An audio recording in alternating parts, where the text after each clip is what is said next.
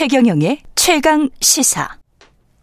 네. 이틀 뒤가 10월 29일입니다. 이태원 참사 1주기고요. 1년 동안 무엇이 변하고 변하지 않았을까요? 이태원 참사 아, 159번째 희생자 이재용 군의 어머니 송혜진 씨 그리고 민변 이태원 참사 대응 TF 단장 윤목남 변호사 나와 계십니다. 안녕하세요. 예. 안녕하세요.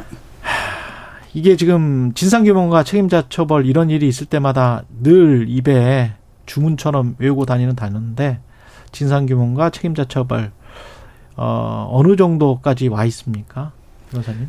그 유가족분들 입장에서는 아직 제대로 시작도 못한 거 아닌가 예. 그렇게 생각합니다. 지금 이제 재판에 있는 사람이 용산 경찰서장, 용산 구청장이 형사 재판 정도인데요. 경찰서장, 구청장. 예. 오히려 예방할 수 있었던 참사를 왜 예방을 못했는지에 대해서는 윗선에 대한 제대로 된 책임을 물어야 될 텐데 경찰청장이든 뭐 서울특별시장이든 행안부 장관들은 다 뭐 이렇게 손 놓고 아무 책임 없다는 식으로 그렇죠. 뭐 수사도 조사조차도 안 된채 뭐 시간만 흘러간 거라서요. 당시에 이제 뭐 특수본 결과에 따르면은 인파가 밀집해서 뭐 이렇게 했다 하는 식의 무슨 뭐 과학적 시뮬레이션까지를 했다는데요. 네. 사실은 적어도 어떤 원인으로 수년간 경비대를 배치해 왔는데 그해만 작년에만 유독 배치를 안 했냐. 그게 진짜 대통령실 앞에 집회 때문이냐. 아니면은 뭐 마약 수사에 집중하느라고 그런 거냐. 이런 게 원인 규명이지. 그냥 피상적인 결과만 놓고 그걸 수사를 완료했다고 볼 수는 없습니다. 어, 송혜진님 같은 경우는 이재현 군의 어머니시고요. 16살이었는데, 에, 그때 이후에 생존자였지만, 3사 43일 뒤에 스스로 생을 마감을 했고요. 아, 어떤 시간이었을까요? 그동안이? 전 아무래도 어린 아이였었고 제가 엄마이다 보니까 어쨌든 그 43일간 잘 돌봐서 이런 그런 일이 없게끔 제가 좀 더 잘 했었어야 됐는데 아. 그런 부분에 대한 죄책감이 우선은 그 저한테는 가장 아니 전혀 어머니 어머니 책임이나 뭐 어머니가 죄책감 가지실 이유는 전혀 네. 없죠. 예. 그때 왜 그런 선택을 할 수밖에 없었는지 음. 무엇이 원인이었는지 그거에 대해서 끊임없이 생각할 수밖에 없었던 음. 1년이었던 것 같아요. 저한테는. 예. 이정구는 지금 사실은 어렵사리 159번째 희생자로 인정을 받았습니다. 예, 예, 예. 예, 그 과정에서 혹시 에, 불편함이나 어, 이 사회가 좀 음. 이상하다라고 느끼신 건 없을까요? 제가 아이를 그 장례를 치르고 이제 발인까지 하고 집에 돌아와서 있는데 사실 지자체나 정부에서 어떤 뭐 연락이나 이런 메시지나 이런 걸 받은 게 없었어요. 음. 그래서 물론 저희 아이가 스스로 생을 마감했다고는 하지만 분명히 어떤 외부 환경적인 요인도 있다고는 생각은 그럼요. 했었거든요. 예. 근데 그러면은 이제 우리 아이 같은 경우에는 이제 개인적인 이유로 음. 또 한덕수 총리의 말씀처럼 어떤 의지의 부족으로 이렇게 생을 마감하는 걸로 이제 잊혀지게 되는 건 아닌가 예. 이런 생각이 들었고 그러던 차에 제가 스스로 검, 제가 검색을 해서 그 행안부 지원센터에 전화를 해서 물어봤어요. 스스로 검색해서? 예, 제가 예. 검색을 해서 아무도 연락을 저한테 해주는 사람이 없었으니까 그래서 우리 재현이가 이 참사의 희생자가 해당이 되는지 안 음. 되는지 전화를 하자마자 제가 첫 질문으로 물었어요. 예. 근데 대답을 못 해주시더라고요. 그래서 다음 날 다시 전화를 주겠다고 예. 그래서 전화를 했었고 그래서 다음 날이 되니 또 거기서 이제 행안부에서 다음 날 또 전화를 주시겠다고 어. 그렇게 해서 한 3, 4일 뒤에 행안부에서 연락을 받았고 행안부 담당자분이 하시는 말씀이 논의 중이었다고 하시더라고요. 논의 중이었다. 그래서 저는 그런 논의가 있었으면 부모인 저한테 한마디 언급이라도 있었으면 좋았을 텐데 음. 왜 아무런 연락을 해주지 않았느냐 음. 말씀을 드렸더니 희생자나 이런 피해자의 연락처를 행안부에서는 모르기 때문에 연락을 못 줬다고. 아니 전화를 했는데. 제가 직접 전화를 한 거잖데 예. 저의 연락처를 몰라서 그동안 연락을 못 했다고 하시더라고요. 말이야. 좀 납득하기 힘든 예. 답변이었고 근데 그런 과정이 있으면서 이제 이후에 희생자 인정됐다고 통보는 받았어요. 이게 그 트라우마를 가지고 있는 그 피해자들 지금 생존자들도 굉장히 많을 것 같아요. 이 치료 지원은 뭐 어떻게 제대로 되고 있을까요? 그 지금 주변에서 얘기를 들어보면은 예. 제대로 그 지- 어제도 이제 외신 기자회견에서 생존자 한 분이 나오셨거든요. 예. 근데 병원에 갈 때마다 내가 이태원 참사 생존자야, 희생자, 저 피해자야 이거를 입증을 해야 되는 상황이 너무 곤혹스럽다. 음. 이런 말씀을 하던데요. 이게 전혀 생존자에 대해서는 아예 파악조차 안 되고 있습니다. 예. 유가족들은 그나마 연락처가 있었고 이제 재형군의 경우는 좀 다른 경우이고요. 근데 현재 말하자면 피해자, 뭐 부상자, 생존자 여기에 대한 트라우마 치료나 이런 쪽에 대해서 뭐 정부가 제대로 된 관심을 안 갖고 있습니다. 지금 이태원 참사가 남긴 과제를 좀 집중적으로 시간도 없고요. 그래서 진상 규명을 위해서 지금 정리한 보고서가 있을 텐데 민변에서요. 예. 예. 뭐 추가 조사 과제가 있죠. 참사 일주기를 앞두고 저희가 준비한 과제인데요. 예. 30개의 과제와 173개의 세부 과제로 음. 분류를 했습니다. 예. 특히 아까 말씀드린 대로 이제 서울 경찰청장이 당시에 저 경찰서장을 모은 화상 회의에서 두 번이나 어 인파 사고 관리해야 된다 헬로윈 축제에 대해서 자기 해운대 경찰 시절에는 불꽃 축제 때 엄청 그 위험했었다 인파 사고가 위험이 그런 말을 두 번이나 하고 그다음 밑에 정보부 보고서는 열 번이 올라갔습니다. 예. 이게 재판에 다 밝혀진 내용인데요. 예.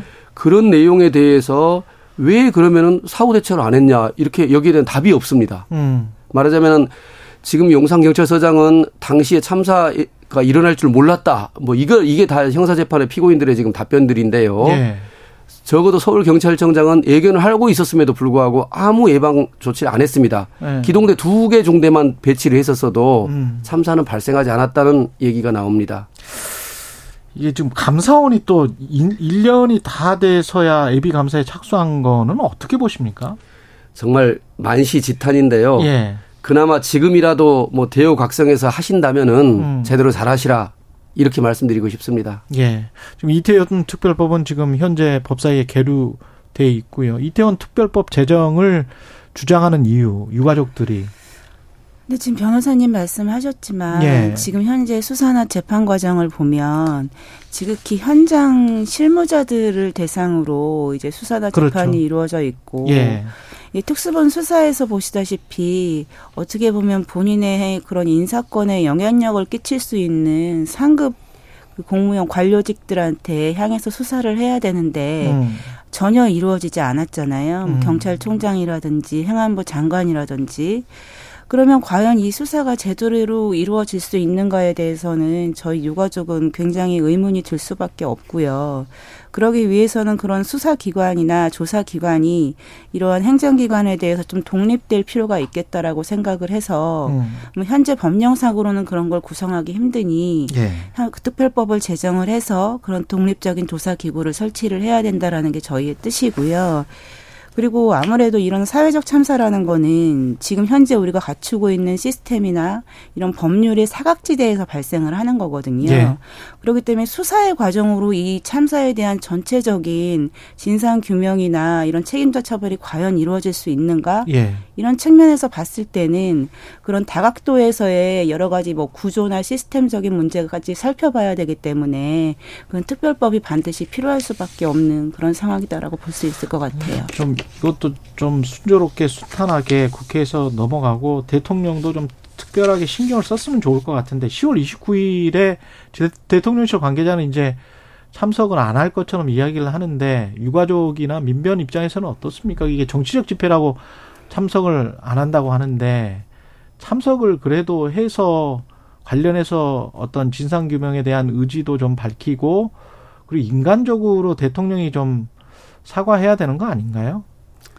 그 어제 예. 유가족 협의회에서는 성명을 발표했습니다. 예. 유가족 옆자리를 비워놓겠다. 어, 언제든 오시라 이렇게 어, 이 민주당이 여, 여, 야사당이 주체로 낀 것은 그냥 광장에서의 안전한 축제를 위한 방편이었지 정치 집회라고 평가하시는 건 너무 과도한 해석이고요. 예. 적어도 대통령이라면은 통합의 견지에서 그렇죠. 예. 뭐 참석해서 진짜 유가족들 앞에서 뭐 사과를 하든 아니면 향후에 진상 조사 규명을 약속을 하시든 그런 걸 해야지 이게 되는 것이지 어제 그 외신 기자회견에서도 오스트리아에 있는 김인홍 누나님께서 그렇게 말하더라고요. 사과라는 것은 길 가다가 행 부딪혀서 잘못하면은 그렇죠. 잘못한 저 사람 상대방을 보고 하는 게 사과지 네. 어디 뭐 저 어디 절에 가서 몰래 혼자 아니면 네. 뭐 TV 앞에서 하는 게 사과냐 그게 음. 그렇게 말씀하시던데요. 그런 좀 전향적인 태도를 기대합니다. 어깨만 부딪혀도 그냥 서로 간에 미안하다고 이야기를 하는데 그 이태원 참사를 기억하는 것도 굉장히 중요합니다. 이 참사는 꼭 기억을 해야 되고 참사가 일어날 때마다 기억을 하지 않으면 또 되풀이 되기 때문에 지금 와서 이제 경찰은 이번에 이제 배치를 많이 하는 것 같더라고요. 이태원 골목 등에 한 천명이 넘는 경찰관을 배치를 하는데 또다시 아쉬움이 드는 거는 1년 전에는 왜, 왜 아까 그 마약 수사를 하느라고 배치를 못했던 건지 그 부분에 관해서는 어떻게 보십니까? 그러니까 당시에 기동대는 배치하지 않고 예. 마약 수사관 50명은 서울시 경찰서에서 다 끌고 모아가지고 배치를 해놨단 말입니다. 그렇죠.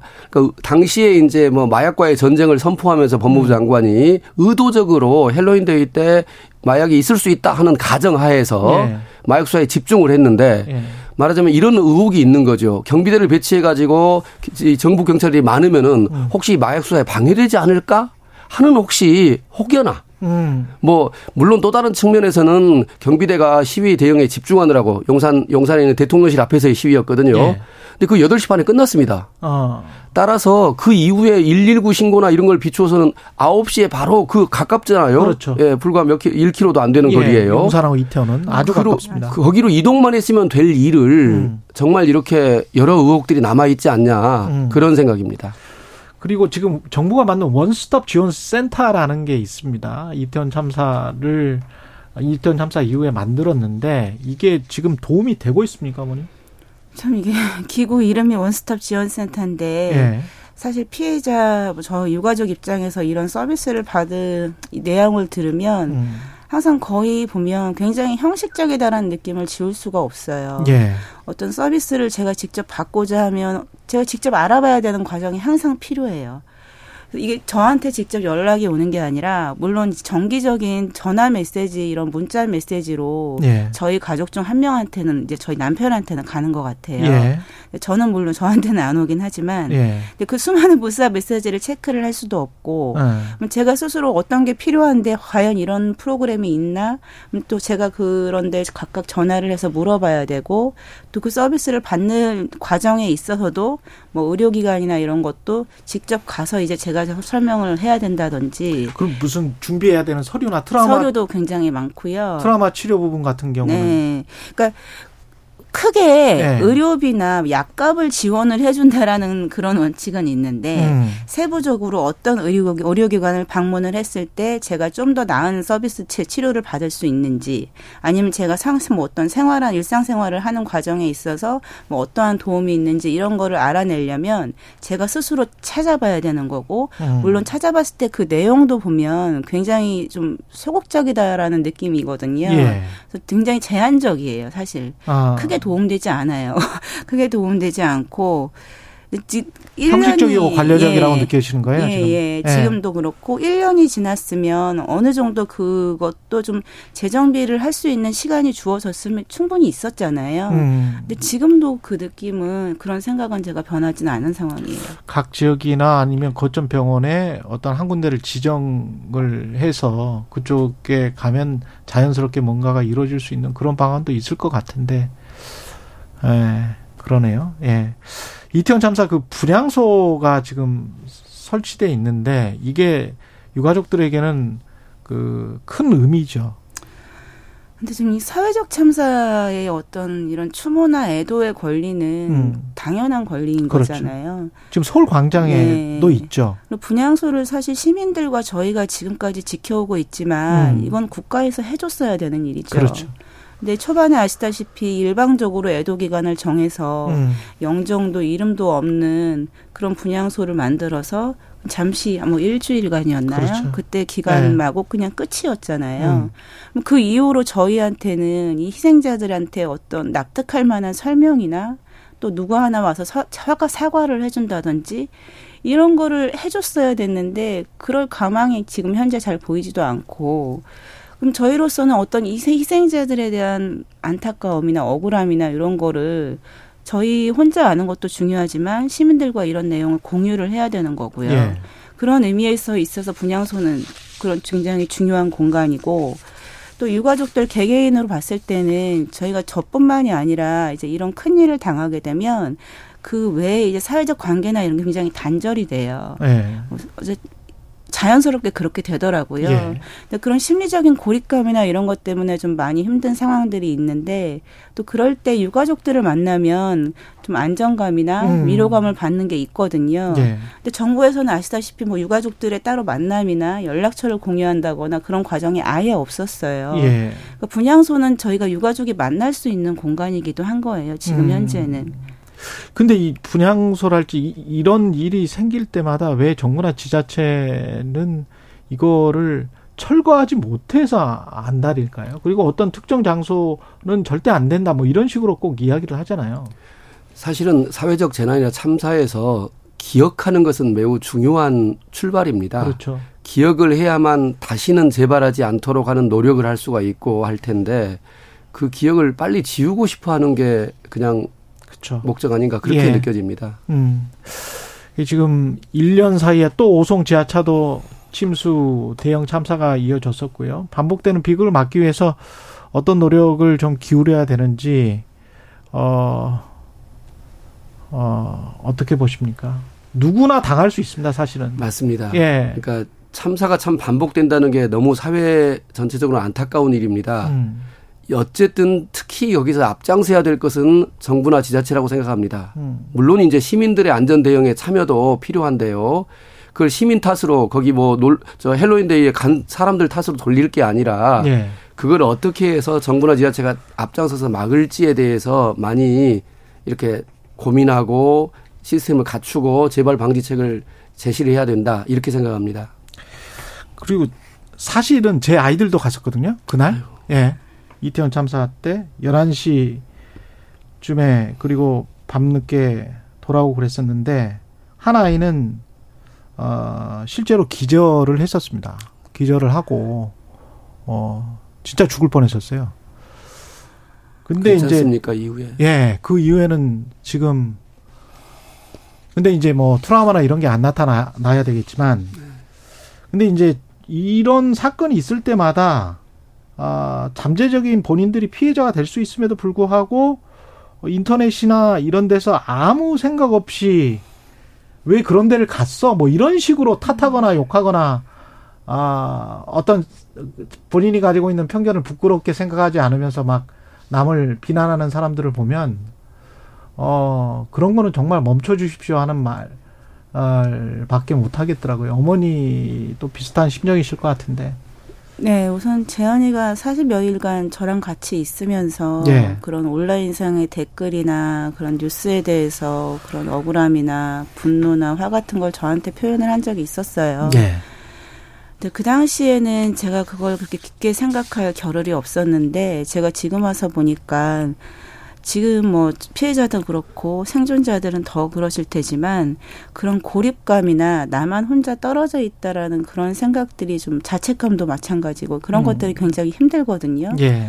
근데 사회적으로 이 참사에 대해서 그 바라보는 분위기나 시각 이런 것들도 굉장히 크게 영향을 미쳐요. 그럼, 그러니까 더 고립되고 자책감이 더 커지는 거거든요. 음. 이건 다른 한편으로 봤을 때 그거 자체도 당연히 2차 가해가 될 수 있는 거고요. 예. 근데 개인이 스스로 좋은 상담가를 만나고 좋은 의사를 만나서 치료를 하는 것도 중요하지만 사회적으로 이 참사에 대해서 정말 안타까워하고 애도와 추모의 분위기가 좀 형성이 되어야지 음. 이게 기본적으로 형성이 되어야지 어떤 치료 과정이 이루어지 앞으로 나아갈 수 있는 거거든요. 예. 굉장히 필수적인 거예요. 예, 7591님이 이태원 참사 희생자들에게 깊은 애도를 보냅니다. 앤드류님은 자식을 잃은 부모님들의 마음을 어루만져주는 책임자들이 없다는 것이 안타깝네요. 마지막으로 변호사님, 그 이태원 참사를 어떻게 기억해야 할지 말씀 부탁드리겠습니다. 그 방금 이제 2차 가의 얘기도 했지만은 예. 사실은 우리 시민사회가 훨씬 더 많이 성숙해지면 좋겠다. 예.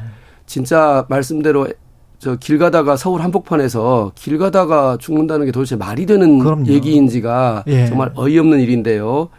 다시는 이런 일이 발생하지 않으려면은 정말 기억하고 추모하면서 희생이 헛되 지 않도록 해야 되고 특히 오늘 이제 재현이 어머님도 계시는데 2차 가해에 대해서는 좀 사회에 성숙된 어떤 변화가 음. 필요하다 이렇게 생각합니다.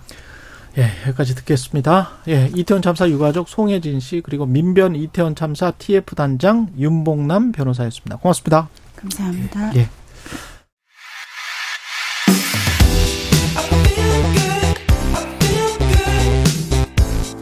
세상에 이익이 되는 방송 최경영의 최강 시사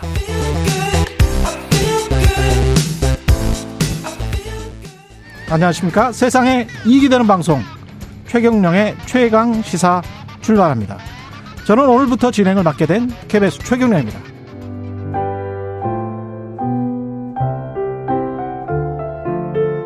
민동기 기자 김미나 시사평론가 나오셨습니다. 안녕하십니까? 안녕하십니까? 안녕하세요. 예.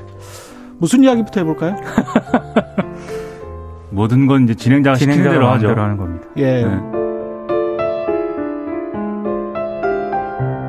4135님, 예, 낯익은 번호입니다. 경제쇼 애청자였는데 아침으로 옮기셨네요.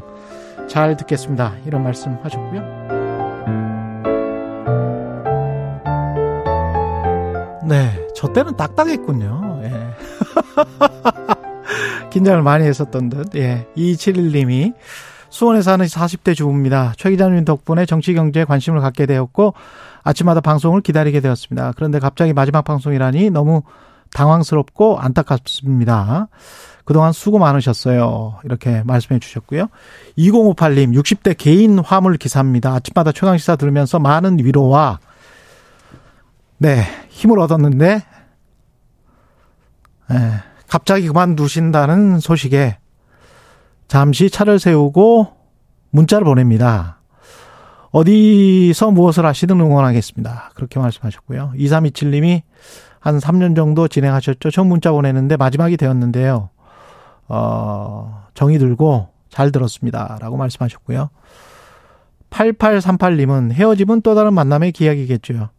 노래 가사 같습니다. 예, 건강한 모습으로 다시 만납시다. 라고 말씀하셨습니다. 아, 크로징을 여러분을 위해서 준비했습니다. 우리 제작진을 위해서도 준비했고요. 아, 무엇보다 한국 언론을 위해서 준비했습니다. 21세기가 시작되기 훨씬 이전에 사실 언론의 미래는 암담했습니다. 이미 예견됐고요. 아, 이미 90년대 미국 대학원들이 저널리즘 대학원에서 커뮤니케이션 대학원으로 이름 자체를 저널리즘이 아니고 커뮤니케이션이다. 이렇게 이름 자체를 바꿔버렸습니다. 예, 정부 언론사에 있던 어, 정보의 전달 경로가 하향식이었잖아요. 그런데 쌍방향 네트워크로 바뀌었습니다. 굉장히 좋은 일이죠.